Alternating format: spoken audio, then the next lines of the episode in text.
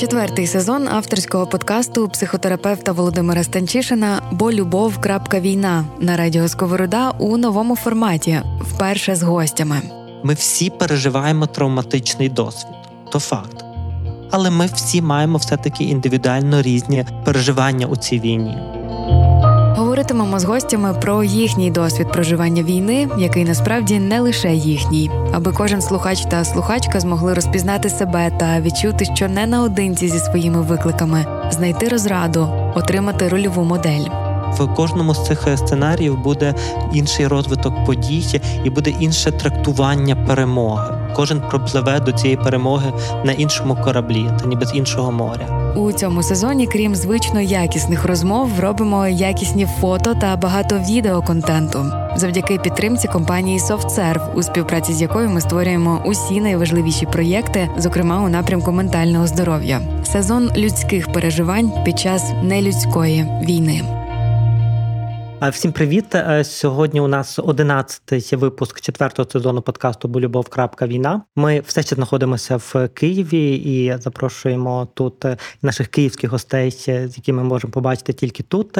І сьогодні у нас у мене така шпаргалка досить велика, бо це дуже, як на мене, така відповідальна роль і така важлива посада. Любов Кірнос, начальник відділу психологічного забезпечення центру забезпечення діяльності головного управління ДНС в місті. Києві, майор служби цивільного захисту.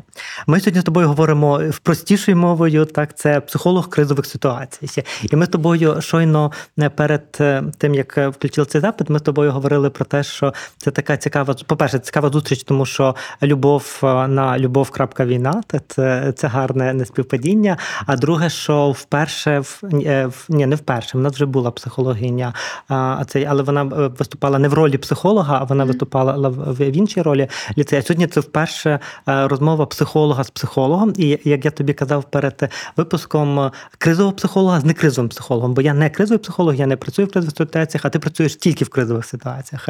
І я радий тебе сьогодні тут е, бачити. І напевно, ну ніби зразу би можна було з тобою говорити про надзвичайні ситуації, бо ми живемо в країні, де йде війна і де постійно є надзвичайні ситуації. Ти живеш в місті, де стається дуже багато надзвичайних ситуацій, тому це одна з головних мішеней для Росії знищити Київ, знищити ну ніби осердя України та ніби поламати. І тому тут постійно відбуваються різні речі. І така велика спокуса з цього почати. Але я так все-таки трошечки це залишу, бо я справді завжди дуже хочу почути від наших гостей і від тебе, зокрема, про те, що ну в цей наш, як кажу, наш чорний день народження, 24 лютого 22 року. Ми маркуємо війну в нашому подкасті з повномасштабної війни, пам'ятаючи, що 9 років триває війни, але все-таки цей день він був такий для всіх дуже ну ніби таким унікальним. Та ніби я думаю, що ми багато про нього пам'ятаємо, та ніби бо це був такий дуже пам'ятний день народження нас, що життя до 24 лютого. І ось твоє 24 лютого 2022 року. Як для тебе почалася ця війна? В тебе були перечуття, що відбувалося? Як ти почувалась просто про, про тебе? Всі говорили, що скоро вже почнеться війна, що таке може бути. Розмови про це були. Але я не збирала жодної валізи і казала, що та ні, яка війна, не може бути війна в 21 столітті, все зроблять політики, щоб тільки цього uh-huh. не допустити. Uh-huh. І тепер я не люблю погоду, коли туман. Бо в цей день був густий туман, uh-huh. густий туман і падав дощ. І Мені подзвонили з роботи, моя колега і сказала, що Київ вже бомблять, вже почалась війна, вибухів ми не чули, але почали збиратись не валізи, а на роботу. Дуже uh-huh. швидко збиратись на роботу, тому що як тільки щось відбувається негативне, а це було максимально негативне, що я тільки переживала і розуміла, усвідомлювала в своєму житті. То почала збиратися з чоловіком на роботу. Він також працює в нашій структурі. Дитина uh-huh. залишилася з батьками, і ми поїхали на роботу. А батьки з вами живуть, що батьки живуть поряд, поряд з нами. Ага, вони що мають можна так, вони мають можливість угу. нам допомогти з дитиною. І тоді ми приїхали на роботу, вже чекали вказівок. І розуміли, що все, ну тут тут вже закінчилися жарти, і вже ем, такі виклики будуть щодня, яких яких не було раніше ніколи. Ми не знали, що буде відбуватися. Е, У нас були певні інструкції, але ніхто не міг спрогнозувати, що буде далі.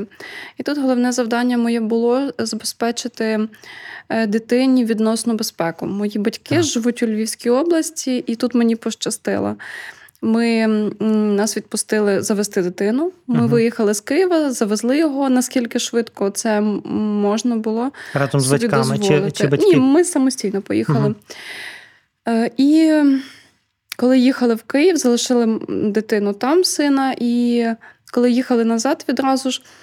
То дивились на нас на блокпостах і казали, куди ви їдете. Всі uh з Києва, ви бачите, що відбувається, а ви в Київ. uh Е, було ну, було незрозуміло.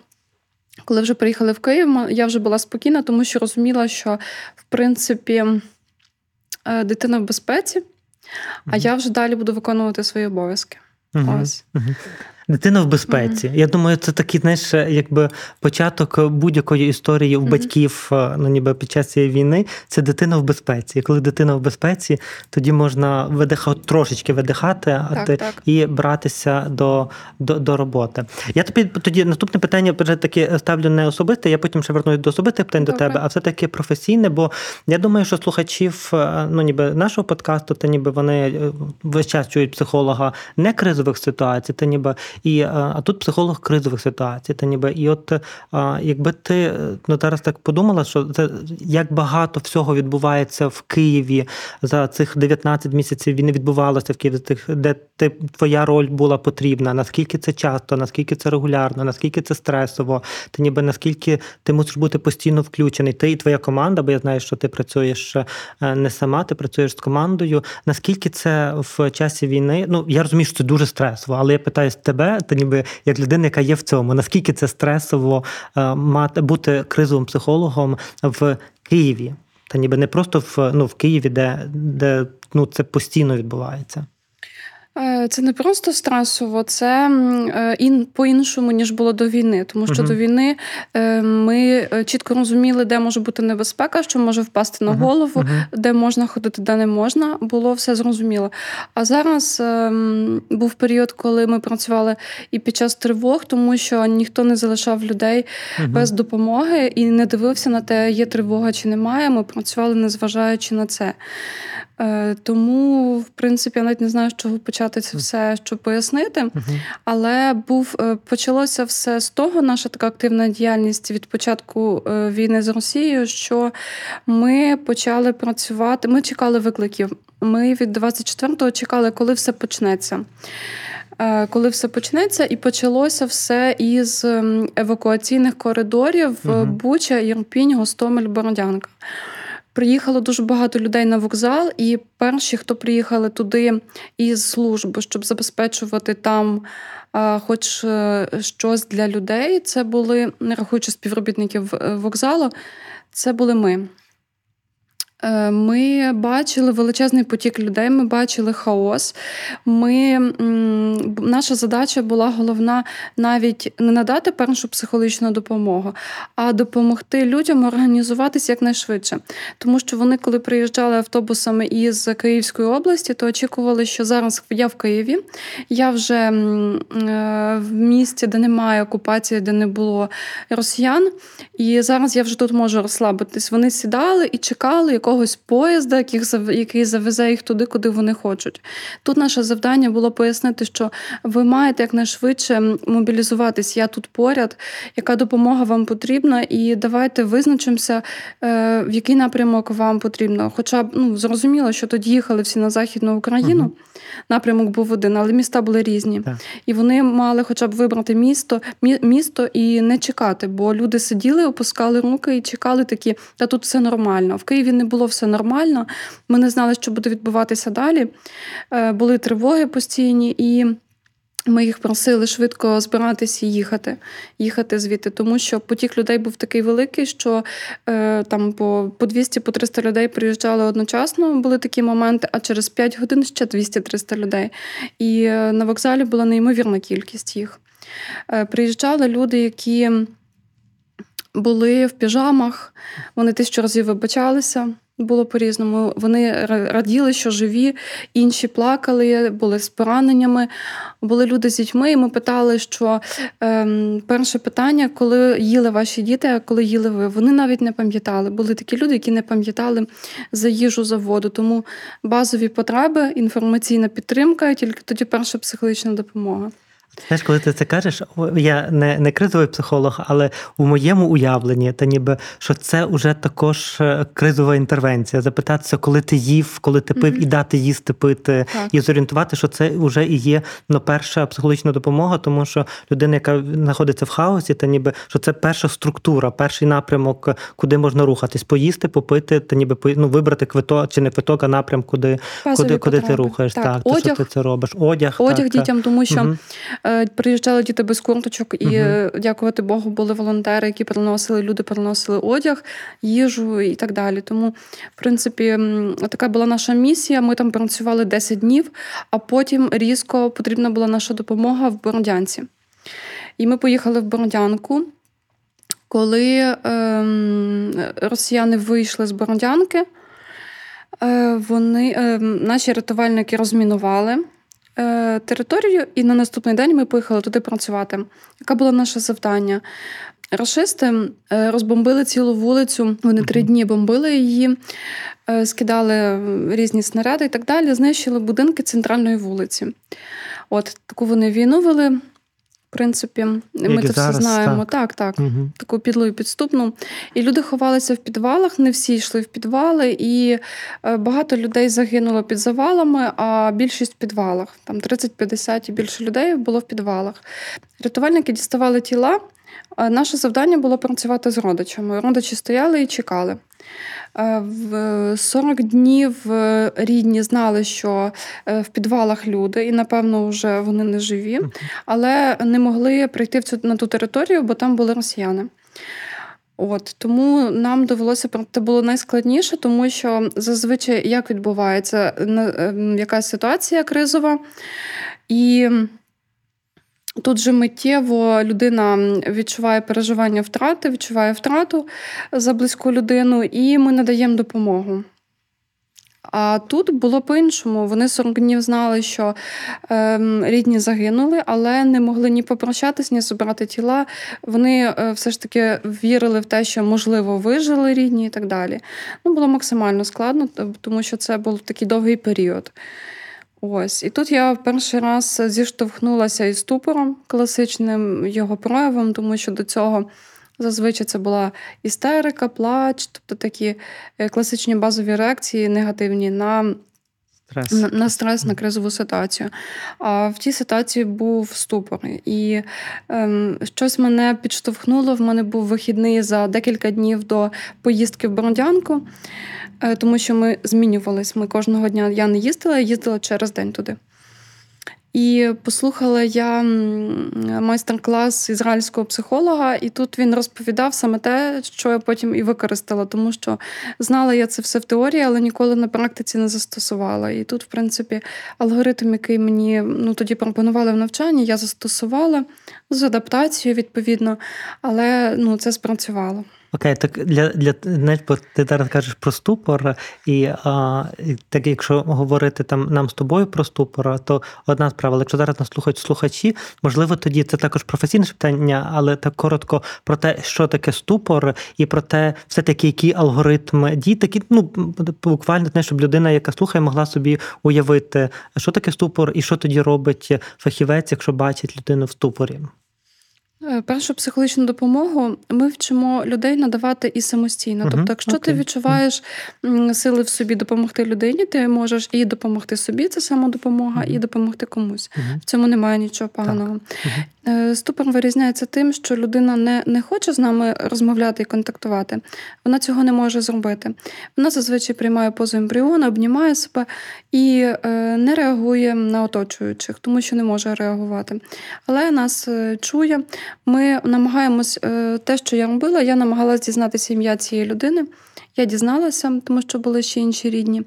І перший етап це ми називаємо ім'я цієї людини, ніби будемо її зі сну. Ім'я це ми знаємо останнє, що забуває людина. І це таки робота з підсвідомістю. Ми називаємо ім'я людини голосно, спокійно. І стільки разів, скільки ну, там 20-30 ну, орієнтовно. Потім е, просимо відкрити очі. Е, ем, тут е, в даній ситуації ми можемо взяти людину за руку, бо ем, це може допомогти. Е, знаходимося на рівні з людиною, можемо трішки зробити легкий масаж біля долоні там, де проходять кровоносні судини. І просимо, знову називаємо ім'я і е, достукуємося до людини, просимо відкрити очі і питаємо, чи чує нас людина. Е, фізичний контакт в даній ситуації допомагає. Хоча я не рекомендую, коли людина е, спілкується з нами, обнімати, торкатися про це, я можу пізніше трошки розповісти, поділитися. Mm-hmm. В даній ситуації це можна зробити. Mm-hmm. І в тій ситуації людина відкрила очі, почала вдихати повітря і важко видихати, тобто більше вдихає, вдихає. Mm-hmm. Тут потрібно налагодити дихання і попросити в директивній такій формі. Зараз я буду дихати з вами, вдихаємо повітря, видихаємо повітря, вдихаємо, видихаємо. І так повторюємо. 20-30 ем, разів менше, тут вже залежно від ситуації. Людина нормалізується дихання, і зазвичай стан її переходить в плач. Ну, Це гарна реакція, плач це доволі таки добре. І е, через 5 хвилин, мабуть, вже медики змогли запитати в цієї жінки, е, які ліки вона приймає, чи можна їй допомогти медикаментозно, бо до цього взагалі е, ніякого контакту з нею не було. Тому от такий був досвід. Це якщо так коротко. Це дуже це дуже гарний досвід. Я думаю, що дуже важливо почути, що ми можемо бути в ступорі.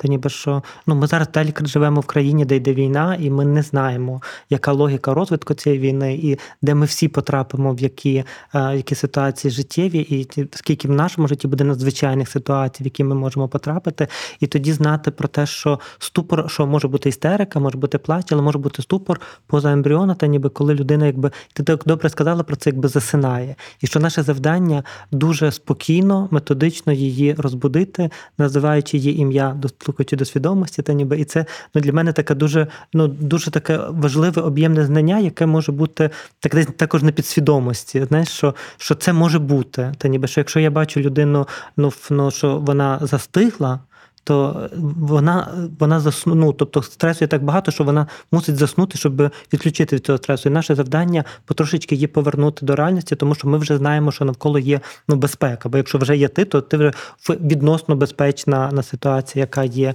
є навколо. Я тобі за це дуже дякую. Я вже почув про те, що зараз нам треба буде розповісти про те, чому не обіймати ти людей mm-hmm. і е, ну ніби оцю твою головну роботу. Але я так хочу так твою професійну складову, тепер знову вернутися до твоєї е, особи особистою складовою, тому що донька чи син у тебе? Син. син. Твій син в бродах, я пам'ятаю. Так, так був три місяці. Три в бродах, а це ти, а тепер він в Києві вже. Так, так, так він був три місяці від угу. початку війни. Угу. А потім весь час, весь час в Києві. Так, Чоловік також працює в ДСНС, ну, ніби і ти їздиш через день на Ну, справді це одна з найскладніших робіт, які можуть бути у світі, та ніби це ну ніби супроводжувати людей в стані гострої фази війни. І тоді ем, я діло, що ти мусиш бути в формі в бронежилеті, як ти казала, та ніби що ти мусиш бути, е, ну ти мусиш бути в контакті, але ж також щось відбувається і з тобою в цей момент, бо ти також до цього не була умовно бойовий бойовий психолог, психолог бойових дій. так? І і тоді, як е, ти чи твої колеги, як це відбувається на на тобі? Якщо про це можна говорити, то ніби але я тобі казав, що це такий це такий особисто орієнтований mm. подкаст. Та ніби як це відбувалося? Що що було в тобі, коли ти це все бачила? Як ти це менеджила в собі на той час, коли це все тільки бо зараз, напевно, вже є багато досвіду, але тоді, коли цього досвіду не було так багато. Про особисто говорити завжди найважче. Так, так. Тому, якщо якщо ні, то ми ну, Але я буду говорити але про про себе, про колег. Не буду кожен okay. з них, Добре. мабуть, може бути не згоден зі мною. Добре. Але якщо про мене, то особливо частота, в принципі, оцих бойових виїздів і роботи під час війни, вона допомогла якось загартуватися. Але е, та стадія, коли я вже адаптувалася до такої роботи, вона наступила задовго до війни. Угу. Тобто перші виїзди були такими, коли ти як губка впитуєш негативний стан людини, хоча ти знаєш, що так не можна, угу. але ти але це ти робиш. Впитуєш, бо так. ти емпатійний, угу. емпатія це добре, але не так уже й добре, якщо ця емпатія шкодить тобі. І коли один раз граблі вдаряють по голові, другий, там третій, на п'ятий раз ти розумієш, або я йду з цієї структури, бо мені боляче працювати, або я буду працювати над собою, створювати якісь е, захисні механізми, щоб екологічно по відношенню до себе працювати і надавати допомогу людям. Бо як я часто говорю, якщо я почну плакати поряд з цією людиною, людиною я автоматично сідаю поряд з нею, і я вже потерпілий, мені вже потрібна допомога. Я вже ніяк не, не зможу виконувати свої функціональні обов'язки. Тобто я просто заважаю, але не допомагаю. Тому, в принципі, я ж е, адреналін було, адреналіну було і є дуже багато, тому що е, ракети, повторні обстріли. У нас таке було також повторна атака дронів, коли ти не очікуєш, але щось повторюється. І вже ніби вибух був тут, але може бути ще раз. І це небезпечно. І Такі інциденти вже з нашими колегами були, і ми розуміємо, що що це е, трошки інший рівень. Це рівень вищий і адреналіну тут більше. Але після того, як адреналін закінчується, то наступає втома, і ну, це всім якби знайомо. Слухайте бо любов. Війна на Spotify, SoundCloud, Megogo Audio, Google та Apple Podcasts. Сезон людських переживань під час нелюдської війни.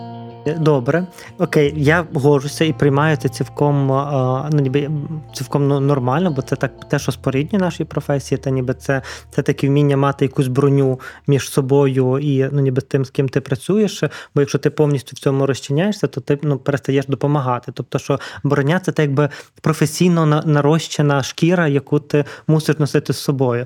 Ну але попри те, все рівно ну, стресу дуже багато, так бо все-таки в твоїй країні війна, твоя дитина все рівно десь в батьків, і ти, напевно, так само, як і всі ми, не можеш е, передбачити, е, що буде далі, і все рівно якісь внутрішні, mm-hmm. ну скажімо так, позаробочі процеси твого сприйняття війни, чи вони були, то ніби mm-hmm. чи чи вони проживалися, і тоді ну просто твоя твоя робота мене так би дуже просто підсилюється. Знаєш, коли є дуже багато стресу. У мене, в мене є багато колег, які говорили про те, що не кризових психологів, е, які говорили про те, що вони зменшили на початку початку війни кількість е, прийому клієнтів, тому що е, проживати свої емоції треба було дуже багато часу, бо ми всі опинилися в одному човні. І клієнти, і терапевти всі опинилися в човні, де йде війна. І тому так би наші особисті проживання вони додаються до цього. Бо якщо ти йдеш просто десь на виклик, який стався, але в тебе є твоє життя, воно налагоджене, воно добре функціонує, то ти відповідно можеш е, човником туди-сюди плавати. Тут в тебе стресова ситуація, ти в броні, а тут ти приїжджаєш і ти але немає цього місця, тому що ти живеш в Києві, де ну ніби де, де триває війна. І тому тут як як був твій стан, та ніби чи це що, що було тоді? Я знала, що ти задаш це питання, його всі задають, і е, Бо це цікаво. Uh-huh. І мені навіть самі цікаво в цьому розбиратися, uh-huh. і я розбираюся досі uh-huh. в цьому. Е, Про броню так ми навчилися її е, перед е, коли поступив дзвінок про те, що є надзвичайна ситуація, потрібно негайно виїхати. Ми вдягаємо не тільки бойовий одяг, ми вдягаємо ще я вдягаю там якийсь захисний костюм, який я собі уявляю. Я уявляю, що він захищає мене як водолазний костюм від якихось емоцій негативних, але я буду працювати, я не буду плакати потім захочу поплачу, це ок, я собі це приймаю і себе за це хвалю, що можу так зробити. Але під час війни, коли була висока втома, що відбулося? Я автоматично вдягала цю броню, ці водолазні костюми, але не, не знімала їх. Тобто, Коли приїжджала додому. Я так, угу. я приїжджала додому і не знімала. І, і в цьому допомогли мені мої колеги розібратися. А чому взагалі я про це зараз кажу? Тому що е, я стала черствою в повсякденному житті, беземоційною. Я не розуміла, чому. Е, багато викликів, багато роботи. Я вдягаю броню, я себе захищаю від негативних емоцій, але я стала холодною, черствою і до дитини навіть не відчуваю емоцій зрозуміла, що щось не так. І колеги допомогли розібратися, задали дуже просте питання: а ти не забуваєш знімати цей костюм, коли додому приїжджаєш разом з бойовим одягом? І я згадала, що я цього не робила. Тобто я залишалася постійно в цьому водолазному костюмі і на собі от е, відчула це все. Буквально декілька місяців тому я в цьому почала розбиратися і ну, Потрош... добре, що розібралася. Потрошечки зніма... Е, так, знімати. Не забувати вдягати, не забувати знімати, щоб це було безпечно для нас в емоційному плані, щоб зняти і також відчути емоцію, там е, поплакати, що є в принципі добре.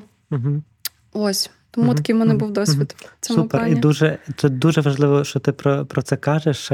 Бо для нас всіх, напевно, для нас цивільних це як моменти, коли ми не слідкуємо за війною, і ми мусимо мати броню, щоб перед ну, бачити, бо в нас є там друзі. Ну навіть якщо ми не працюємо психологами, чи тим паче не працюємо кризовими психологами, але в нас є друзі, які є на фронті, та ніби рідні. Ми читаємо новини, ми стикаємося з якимись е, неочікуваними ситуаціями, і нам всім час від часу потрібно вдягати костюм та ніби щоб умовно всі жахіття війни через себе не не, не пропустити, бо так. нас всіх розірве. Та ніби так. насправді жахливих ситуацій в нашій країні просто для того, щоб всіх 40 мільйонів розірвати на частинки, якщо ми не вдягаємо цей костюм. Але це дуже важливо розуміти, що ти, коли постійно в костюмі, то в тебе також може формуватися ну якісь а, ну знаєш, люди, які працюють в ситуації, вони також можуть мати ПТСР, та ніби від е, спілкування, від ну ніби спостереження за цим всім. Воно також не може формувати. Для мене це коли я не знімаю цю е, цей е, костюм, то це про формування, бо я застигаю також. Та, так. бо костюм це про застигання. Так. А при застиганні ПТСР ну, ніби формується ну, ніби найбільш найбільш ймовірно. І тоді, коли я потрошечки знімаю її костюм, я вивільняю емоції. І мені дуже сподобалося, що ти це сказала про те, що я можу плакати, і я ну ніби пишаюся собою, що я так. можу плакати. І це таке послання всім, хто нас слухає. Та ніби, по-перше, психологи плачуть, психологи ДСНС МВС плачуть, та ніби і люди плачуть, та ніби і бо це допомагає зняти костюм і то, що є всередині, десь трохи виливати. І коли ми цього не робимо, то вочевидь, та ніби ми можемо стати черствішими або формувати. Я не кажу, що в тебе ПТСР, зовсім тобі нічого не діагностую, але що це може, ну ніби що такий тип роботи і такий тип поведінки може вести до формування ПТСР. Так що класно знімати знімати костюм. І чи це допомогло тобі на сьогоднішній день? То там 19 місяців прийшло пройшло вже так, е, чи ти навчилася добре регулювати костюм, не костюм, костюм, не костюм. Як чи це вчуся? Вчишся? Це, я вчуся. Це я весь час вчуся угу. і слідкую за собою, слідкую, чи добре я сплю, як я їм. Угу. Тобто, щоб не було порушення там харчової поведінки і сну. Тому що це такі перші дзвіночки, що щось не так. Тому, в принципі, далі вчуся і також пояснюю людям і говорю, чоловіки плачуть, е, що це нормально. Е, діти також плачуть. В нас взагалі є такий, е, таке правило, що ми з рятувальниками нашими uh працюємо і даємо їм практичні рекомендації, просимо їх. Не говорити людям або собі не плач, заспокойся, або все буде добре. Я скоріше це говорю вже всі, мабуть, на вридлах, тому не знаю тому що це дуже Ні, важливо. говорите, скажіть ще, шановні слухачі Радіо Сковорода, то ніби плачте, коли вам і вас є потреба плакати. Так, Будь ніби... ласка, плачте, будь ласка, не кажіть е, своїм дітям е, там ти хлопчик, не плач, ти що там е, ти слабкий чи ти слабка. Ні. Що сльози це навпаки прояв сили, і те, що ми можемо визнати свою слабкість для того, щоб це прожити і бути сильнішими в подальшому. Ми назвемо е, подкаст з тобою сльози це прояв сили. Та ніби, бо я думаю, що це, знаєш, якщо воно буде в заголовку, це щось таке, що має відпечататися в людях, бо це бо це дуже важливо. Дякую тобі за це. І дякую за за твій водоладний костюм, який ти нам відкрила. Та ніби бо ну ніби бо це дуже Дякую дуже тобі, що ти про це говориш. Так, дякую. Бо я би, мабуть, сама може не зізналася, якби мене про це не запитала. Супер. Дякую. А тепер я перескакую знову до професійного твого, е, до професійного емоційної складової, бо ну ніби з того, що ти що ти вже сказала, ми почули, що треба робити, коли в ступорі людина. Але потім ти сказала про те, що е, ну ніби я не обов'язково обіймаю всіх людей, яким я допомагаю. То ніби все-таки я в костюмах. То розкажи тепер про те, коли цей костюм потрібний, чому він потрібний, і як е, ну ніби професійний психолог, бо це також допоможе нам зрозуміти. Знаєш, якщо я там стикнусь, я просто не психолог. Я зустрінуся з тобою в надзвичайній ситуації. Е, я думаю, Боже, вона навіть мені не поспівчувала. Та ніби то попробуй тоді нам всім пояснити про те, як працюють е, психологи ДСНС і які ці головні правила вони чому вони потрібні. Е, коли ми бачимо, що людина ем, теоретично знаходиться десь в джерелі біля джерела надзвичайної uh-huh. ситуації, і теоретично вона може бути потенційно зазнати втрати якоїсь. Ми говоримо також завжди психологи ДСНС про те, що немає великих або малих втрат. Був такий приклад, що жінка дуже сильно плакала, і в неї загинув кіт угу. кіт, і сусідка підійшла і сказала, що ти плачеш, там всі ж живі, там кіт це всього лише тварина, кіт. Але для цієї жінки той кіт була дуже близька душа, так, і так. не можна ніколи порівнювати. Не можна Точно. казати, там він всього лиш квартира згоріла. Угу. Не можна казати, що все буде добре, бо для когось відновити цю квартиру це дуже е, великі мобілізаційні ресурси потрібно затратити для цього. Зрозуміло, що втрата близької людини це інше, але немає великих і малих втрат, і ми це завжди пам'ятаємо. Е, бачимо людину, ми запитуємо, я психолог, мене звати. Називаємо своє ім'я і кажемо, запитуємо, чи потрібна тобі допомога або що взагалі тобі зараз потрібно. Багато хто говорить, що просто побути поряд зараз мені нічого не потрібно. Ми поважаємо це рішення. Ми не нав'язуємося своєю допомогою, і працюємо екологічно, тому що комусь я можу не подобатись чисто візуально, і це норм, і це окей. І ми це приймаємо. Не обнімаємо людину, тому що людина може зазнати, могла зазнати насильства в своєму житті, і ем, це не ок обнімати і торкатися людину. Нормально запитати, це особисті кордони. Українці зі мною багато хто сперечається і каже, та що ти розказуєш? Ну тобі ж приємно, коли тебе обнімають. Я кажу, мені так, але комусь це може бути неприємно, бо це постороння людина. Тому е, навіть дітей, навіть своїх дітей запитуємо про обійми, якщо ми хочемо це ініціювати. Так само тут ми запитуємо, можна вас обійняти, можу я вас так підтримати. Багато хто говорить так, мені це зараз потрібно, але люди, які кажуть, ні, не потрібно. У мене тут своя дистанція, у мене тут своя атмосфера, тому не потрібно цього робити. Ми це поважаємо, запитуємо, е, що тобі потрібно. Дуже часто ми починаємо з інформаційної підтримки, бо там працюють рятувальники, а тут людина, яка очікує якоїсь інформації про рідних, які знаходяться під завалами. І ми є таким проміжною ланкою, яка може надати тій людині ту інформацію. І тут дуже важливо, я зараз підніму також такий пласт, можливо, угу. актуальний. Ніколи не говоримо неправду, щоб заспокоїти. Це стосується і дітей. Тобто багато хто каже, ем, що почалась війна, ми не говорили дітям, ми говорили, що це там салют і так далі. Потрібно говорити правду завжди бути з дітьми чесними завжди. Це нормальні, це нормальні відносини, які якраз формують довіру.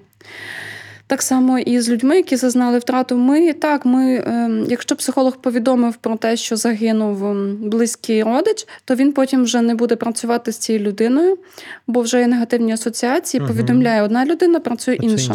Це таке правило. Класно. А коли ми бачимо, що вже е, коли ми бачимо, що шанси на те, що е, родич е, буде живий, ми розуміємо, що шансів немає. Ми не кажемо, що давай будемо надіятись, Бог допоможе і так далі. Ні, ми кажемо правду. Ми кажемо, що ем, я не знаю, які шанси на 100%, але ймовірно вони низькі. Але давайте очікуємо, тому що очікувати рятувальники працюють і нам нададуть всю інформацію. Тобто ми завжди чесні і не стараємося, як то кажуть, заспокоїти, або тільки тут людина плаче, іди заспокой, тому що вона плаче, і треба е, є така стереотипна стереотипне мислення, що заспокоїти плач, зупинити плач. Та ні, хай людина поплаче, хай людина горює, це нормально. Наше завдання бути поряд, і е, щоб людина відчувала, що поряд є якась хтось, хто готовий почути і е, розділити із ним горе і біль. Угу. Так ти говориш, і я так е, слухаю, і так тебе взагалі дуже стрепетом, якщо чесно слухаю. Мені так Дякую. прям відгукується все, все, що ти говориш, мені так прям хочеться знаєш, повторювати за тобою і підсилювати за тобою про те, що люди могли зазнавати насильство в житті, і ваші дотики для них будуть дотиками ретравматизації, та ніби, а не дотиками допомоги. Тому ну, ніби тримайте дистанцію, бо це особиста дистанція кожного. Не обманюйте інших людей, тому що марна надія породжує в кінцевому результаті ще більше ще страждань. Якщо Якщо ми брешемо нашим дітям, то наші діти все рівно щитують по наших тілах, по нашій міміці, що щось не гаразд, і вони допродумують свої ще страшніші історії. Тому вони мають тепер єдине, що ну я б тут додав е, точно, що ви це робите, що ми все рівно говоримо з дітьми їхньою мовою. Тобто ми не говоримо їм жорстоку реальність, показуємо картинки війни, так. але е, фотографії війни, але ми говоримо з ними на їхньому рівні, але вони мають знати знати правду, і люди, які є, вони мають знати правду. Для мене таким дуже важливою тезою є про те, що е, не обов'язково один психолог має взагалі працювати з людиною. Є психолог, який повідомляє новини, є психолог, який ну, ніби працює працює з людиною, і що це також ну, ніби дуже дуже нормальна річ. Та ніби, але ми всі є і точно, що ми не говоримо людям, бо ми не говоримо цього людям в Україні. Про те, що, е, хоча, знаєш, коли я е, там підписую книжки або роблю якісь такі речі, ніби без людьми, то я пишу попереду перемога. Але я додаю, що це магічне мислення. Е, і магічне мислення нам інколи в, в некризових ситуаціях воно допомагає нам ну, ніби відпочивати трохи від холодної реальності. Але відпочивати від холодної реальності не дорівнює втікати від холодної реальності. І тому кінцевим нашим завданням є знати про те, що в країні є війна, що вона триває довго і вона буде тривати ще стільки, скільки буде тривати. Та ніби і ми не знаємо, коли буде цей день закінчення війни і яким буде цей день закінчення війни.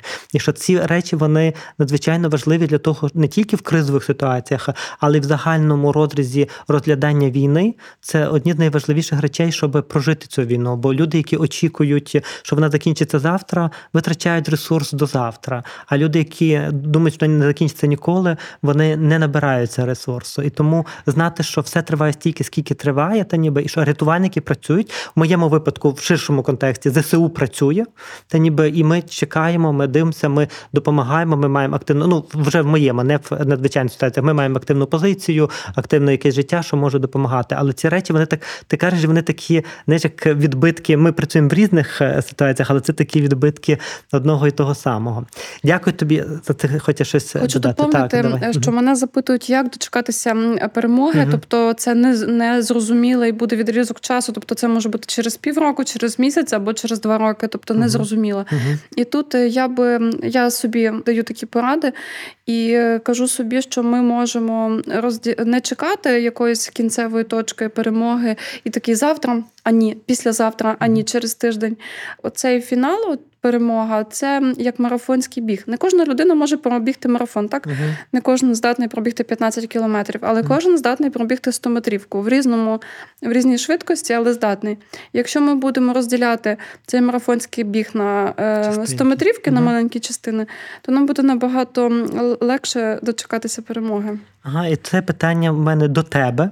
Та ніби знову я проходжу в твою особисту сторону, але воно і загальне. Та ніби про те, що бо ми про ресурс говоримо дуже багато. Я кажу, що ну бо я зустрічав багатьох е, людей, волонтерів, особливо, от, ніби які настільки заглибилися в те, що вони мають бігти марафон, що вони взагалі забули робити ці зупинки. Це uh має наслідки. uh Ти дуже добре кажеш. Е, ми з тобою ще перед е, ну, записом здається, ти мені сказала про те, що у вас є команда з шести людей, що ви всі виїжджаєте на на ситуації, але ви виїжджаєте почергово. Так? так і це дуже важливо. І а потім ти сказала вже в ході розмови, би ти сказала про те, що я їздила через день, та ніби так. тобто день їду, день не їду. Так ось у мене е, і це про відпочинок, про те, що ми мусимо мати відпочинок і слово ресурс за таке вже заяложене, таке вже всіх діставши. Це все рівно основа виживання. Хочемо ми того чи не хочемо.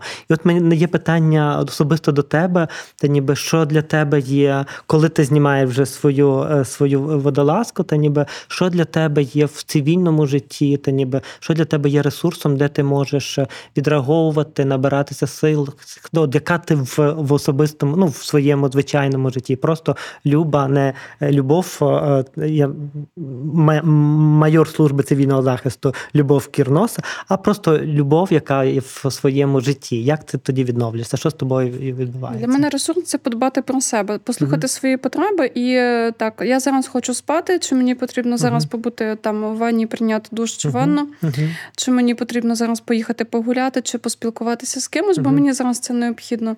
Тобто для мене ресурс це дбати про свої потреби тут і зараз.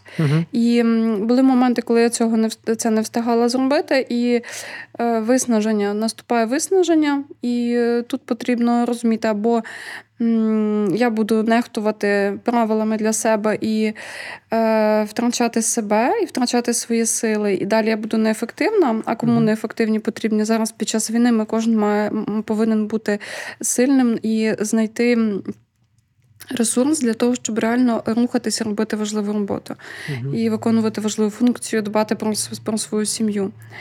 І коли одного разу в мене був випадок, я приїхала з бойового виїзду і знаходилася в душі дуже довго. Мені сказали: слухай, війна, ну ти взагалі нормально тобі там музику слухати і митись так довго.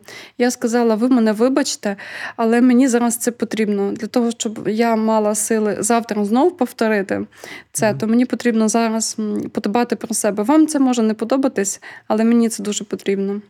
Ще одне, я думаю, що Мар'яна це випише, вам це не подобається, але мені це дуже потрібно. Так. Вам це може не подобатися, але мені це дуже так, потрібно. Так. Це прям ну ніби для всіх, хто сьогодні має да і далі. Хоч ми про це ми справді про це постійно говоримо, бо це ну наше ну, бо ми ж всі розуміємо насправді, що ну війна довга, невизначена, та ніби і ми не знаємо, скільки це буде тривати. І ми всі розуміємо, що це справді то єдиний не на можливість вижити це не дати собі потонути у цьому повністю. А отже, якщо мені сьогодні потрібно приймати довгий душ то я сьогодні приймаю довгий. І я так тобі дякую, бо, я мені е, Мар'яна сказала, Мар'яна це наш контент-менеджер, і Мар'яна ще перед нашим записом. Мар'яна є присутня на всіх наших записах і добре знає подкасти. І Мар'яна сьогодні ще перед, бо вона знає також тебе, і е, ну ніби ще до до, до запису, бо вже записує тебе не перший раз. Ось вона сказала, що сьогодні буде мій улюблений е, подкаст. Ну ніби в ну, ніби в цьому в цьому подкасті. Улюблений випуск в цьому подкасті подкасті. І я тебе слухаю, і я, я тебе слухаю, я тільки згадую Мар'яну і думаю, так, Мар'яна ще знала, бо те, це так важливо, що ти можеш сказати про те, що мені потрібен довгий душ.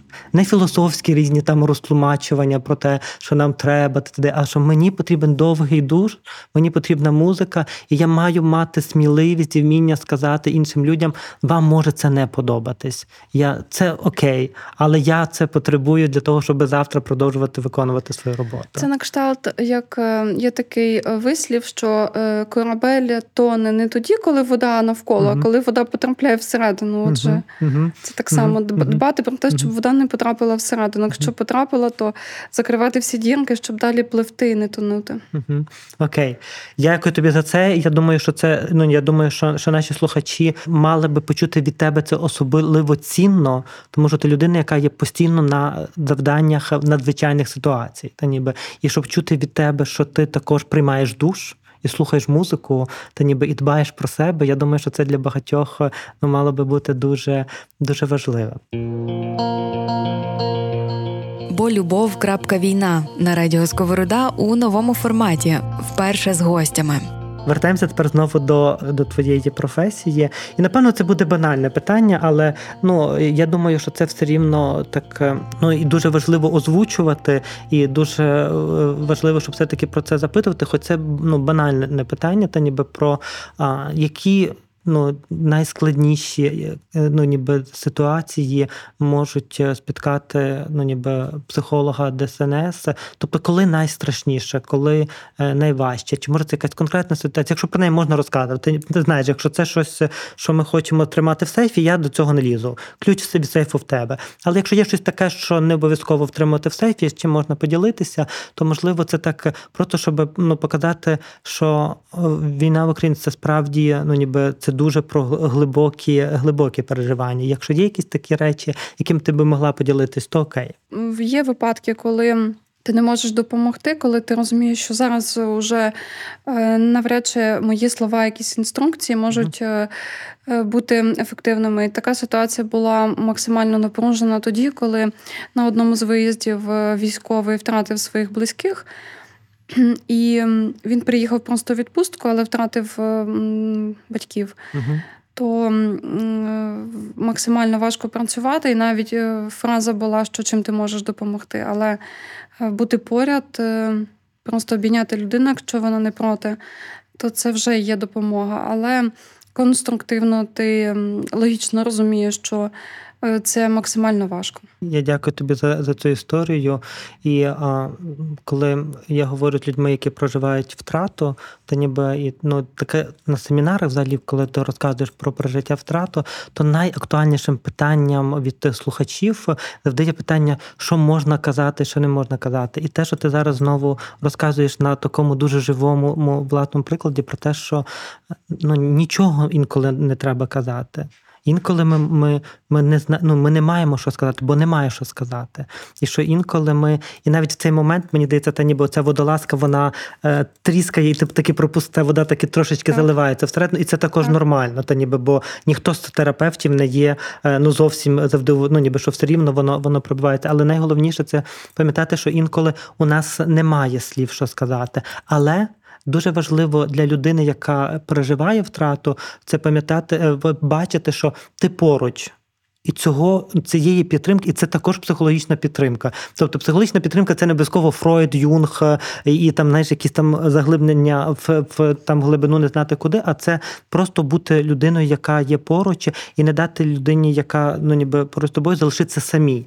Бо самотність, і це про кризові інтервенції, про які ти знаєш. Мене звати Люба, то ніби я тут, я для тебе. То ніби це про те, що ти не сам, ти не сама. І тому буття поруч, воно є деколи найважливішою підтримкою. А проживання горя, бо якщо тебе загинули батьки, ти мусиш проживати горе. І немає психолога у світі, ну не мало би бути є, але не мало би бути психологів у світі, які би казали тобі про те, що ну що ти не маєш оплакати, треба зібратися, треба. Ні, ну ніби що. Тобто твоє проживання має бути прожити до кінця і так, як ти його проживаєш. І немає правильного способу. Тому для мене дуже важливо від тебе чути оці знаєш, теоретичні якісь конструкти, та ніби в що вони вони в практиці так і працюють, ніби що в цей момент, коли це стається, ти можеш обійняти людину, е, ну запитавши про неї дозволу, та ніби чи можна її обіймати, та ніби ти можеш деколи мати пробити обшивку і долучитися до до горювання, і ти не мусиш сидіти і розказувати, як правильно проживати горе. Ти можеш просто бути бути поруч. І ця безвихідь, яка народжується всередині нас, це одне з дуже важливих завдань психології, та ніби навчитися проживати ситуації її без когнітивного або конструктивного якогось ну ніби каркасу, а проживати їх тільки на емоційному рівні. Просто Будучи поруч з цією людиною, я тобі дякую за цю історію. І тоді на противагу, бо в нас залишається, на жаль, небагато то часу. Але я би хотів тоді на противагу, щоб можливо ти могла також сказати навпаки історії або історії, або ситуації, якісь, які навпаки дають відчуття світла, бо навіть ну в найбільших темрявах, в найскладніших ситуаціях в нас все рівно інколи запалюється свічка і освічується навколо, що ну ніби що все те, що відбувається, все таки відбувається недаремно. Чи є в тебе це відчуття е, навіть не то, що недаремності, тому що все відбувається, як відбувається, холодна реальність, окей. Але ситуації, які показують ну, про нашу силу духу, наше відчуття е, об'єднаності, наше бажання перемоги. Ми не знаємо, чи коли буде перемога, чи буде перемога, ну взагалі що буде далі. Але в нас все рівно є, і нам всім це дуже необхідно, та ніби мати відчуття перемоги, мати відчуття надії. Як ти з тим стикаєшся? Чи стикалася ти з тим в своїй роботі? Та ніби е, наскільки цього є багато, як це допомагає тобі і людям, які навколо тебе? На превеликий жаль, е, в умовах, в яких я працюю uh-huh. на виїздах, зазвичай негативи все закінчується uh-huh. погано. Але були ситуації, коли я відчувала неймовірне щастя і раділа так, як ніколи, як дитина, коли дістають живих людей з під завалів. Uh-huh. Ти кричиш дуже гучно, що ім'я е, цієї людини, яка вижила її матері, що живий і все нормально. Ти розпитуєш, е, який одяг на ньому, стоїш і очікуєш, що дістануть живого і дістають живого. І дістають чотири людини в підряд живих. І це було неймовірне щастя. Це якраз ті ситуації, коли е, на крилах летиш додому і розумієш, що, що це, це прекрасний день, так, що це, це? реально має сенс. О, супер. І от за це, за це, бо бо це дуже важливо побачити, та ніби що що є сенс, та ніби що яку б складну роботу ти не виконував в кінцевому результаті, це ну це є сенс і в випадку, бо е, ми розуміємо з тобою, та ніби що це має сенс і в випадку, коли ти горюєш з людиною, в якої горе не закінчується. Це також є сенс, бо ти є підтримкою. Але для власного цього, що інколи це так важливо ще десь за цю саму водолазку налити чогось доброго, mm-hmm. чогось, чогось, чогось mm-hmm. дуже теплого. І тоді останнє питання не до тебе, та ніби я знову вертаю тебе до до тебе, до до Люби, та ніби не до майора, а до Люби. 19 місяців війни. Як ти сьогодні? Чи ти відчуваєш, що в тебе є ну, ресурс, сила на наступних умовних 19 місяців виконувати цю складну справді роботу? Та ніби як твоя сім'я сьогодні, як твій син е, в цій війні е, адаптувався, як твій чоловік, як як ви в сім'ї? І ну ніби що є сьогодні у вашій сім'ї з тобою, і чи є сьогодні відчуття того, що так є, ми ми маємо силу продовжувати далі, тому що війна, вочевидь, не закінчиться після виходу цього подкасту. Я не знаю, які сили і скільки мені їх буде потрібно uh-huh. для того, щоб ці виклики всі uh-huh. долати. І кожен з нас має бути готовий, що виклики можуть бути абсолютно різними. Uh-huh. Мій син е, зараз в нормі, але він е, добре знає всю правду. Він знає, хто такі росіяни. Він нічого плутати не буде. Він uh буде знати, кому можна тиснути руку, а кому не можна. Не можна. Тобто є чітке таке розуміння. uh Сумно, що він говорить про ракети, про те, що там закінчилась тривога вже так. Вже можна виходити з коридору чи закриття. Я кажу так. І це сумно, але добре, що ми разом. Угу. Що ми чи він має можливість сюди повернутися? Угу. Це неймовірне щастя залишатися на своїй землі, тому що в перший день війни ти розумієш, що можеш втратити близьких і свою, своє місто, угу. свою країну. І це страх неймовірний. Це неймовірний страх, я не знаю, перманентний страх. З таким ти ніколи не стикався, а тут ти стикнувся, і ти переоцінюєш. Страх втратити страх втратити це. Так. І тоді ти вже переоцінюєш. Окей. Чи, Чи є сила продовжувати? Кожного дня черпаю нові сили, їх витрачаю, черпаю, витрачаю, черпаю. Це такий безкінечний процес, який ніколи не закінчується. Я не збираюся зупинятися, збираюся знаходити в собі стільки сил, скільки я буду ресурсів витрачати для того, щоб давати якісь особисті труднощі і професійні труднощі. Якби сказали мої діти лайк та ніби за, за те, що ти кажеш. І я так через твою твою фразу про те, що це неймовірне щастя залишатися на своїй землі. Це справді неймовірне щастя, та ніби і боронити її ну кожен у свій спосіб, так е, не зважаючи на яку складну роботу ми не виконували. Я тобі справді дуже дякую за сьогоднішню бесіду. Я певен в тому, що не тільки Мар'яна, але й багато інших слухачів е, скажуть про те, що це був їхній улюблений випуск. Ось і я тобі справді я тобі дякую за фаховість. Так справді, бо все, що ти говорила, як е, фахівець, ну ми можемо оцінювати фахівість фаховість тільки в цьому ці дяді ти і я, але в ці дяді ти і я, все, що ти говорила фахівець, мені просто було так, знаєш, так галочка, галочка, галочка. Так, що це так важливо все це сказати. Але я також тобі другого боку дякую як людині за те, що ти е, ну ніби показала про те, що ну про цей водолазний костюм, та ніби що ти змогла нам його показати, і про свої ресурси, і про душ, який ти приймаєш, так ніби і про це неймовірне відчуття, коли чотирьох людей дістають під завалів живими. Що що психолог ДСНС ти сказала, що ти е, на початку війни, коли ти була цей, що ти була черствою, що сьогодні ти структурована ти чітка, але ти дуже жива. Та ніби що точно що ну ніби що я не відчуваю жодної сухості спілкування з тобою. Я за це тобі дуже дякую і я бажаю тобі, щоб я бажаю тобі сили. Тому що, напевно, я не можу побажати тобі, щоб Ну, щоб ти вже того не робила, чи щоб я розумію, що ти далі будеш робити цю важку роботу. Я розумію, що війна буде тривати стільки, скільки буде. І я тобі бажаю справді сили, яку ти вмієш поповнювати, щоб тебе було стільки душу і музики, скільки тобі потрібно для того, щоб продовжувати це разом зі всіма, зі всією країною, аж до перемоги, навіть якщо ми не знаємо, коли вона буде, якою вона буде, але ми мусимо в неї вірити і чекати на неї. Дякую тобі. Я також хочу подякувати тобі, тому що сьогоднішня е, наша розмова це був для мене ресурс, якийсь самоаналіз. Я дозволила говорити собі те, чого я не люблю говорити. uh І це теж круто, це теж пропрацювання. uh І це все дуже дуже тепло. uh Дякую. Дякую тобі. Дякую, класно. Кінець. Четвертий сезон авторського подкасту психотерапевта Володимира Станчишина Бо любов. Війна на радіо Сковорода у новому форматі. Вперше з гостями. Ми всі переживаємо травматичний досвід. То факт але ми всі маємо все таки індивідуально різні переживання у цій війні.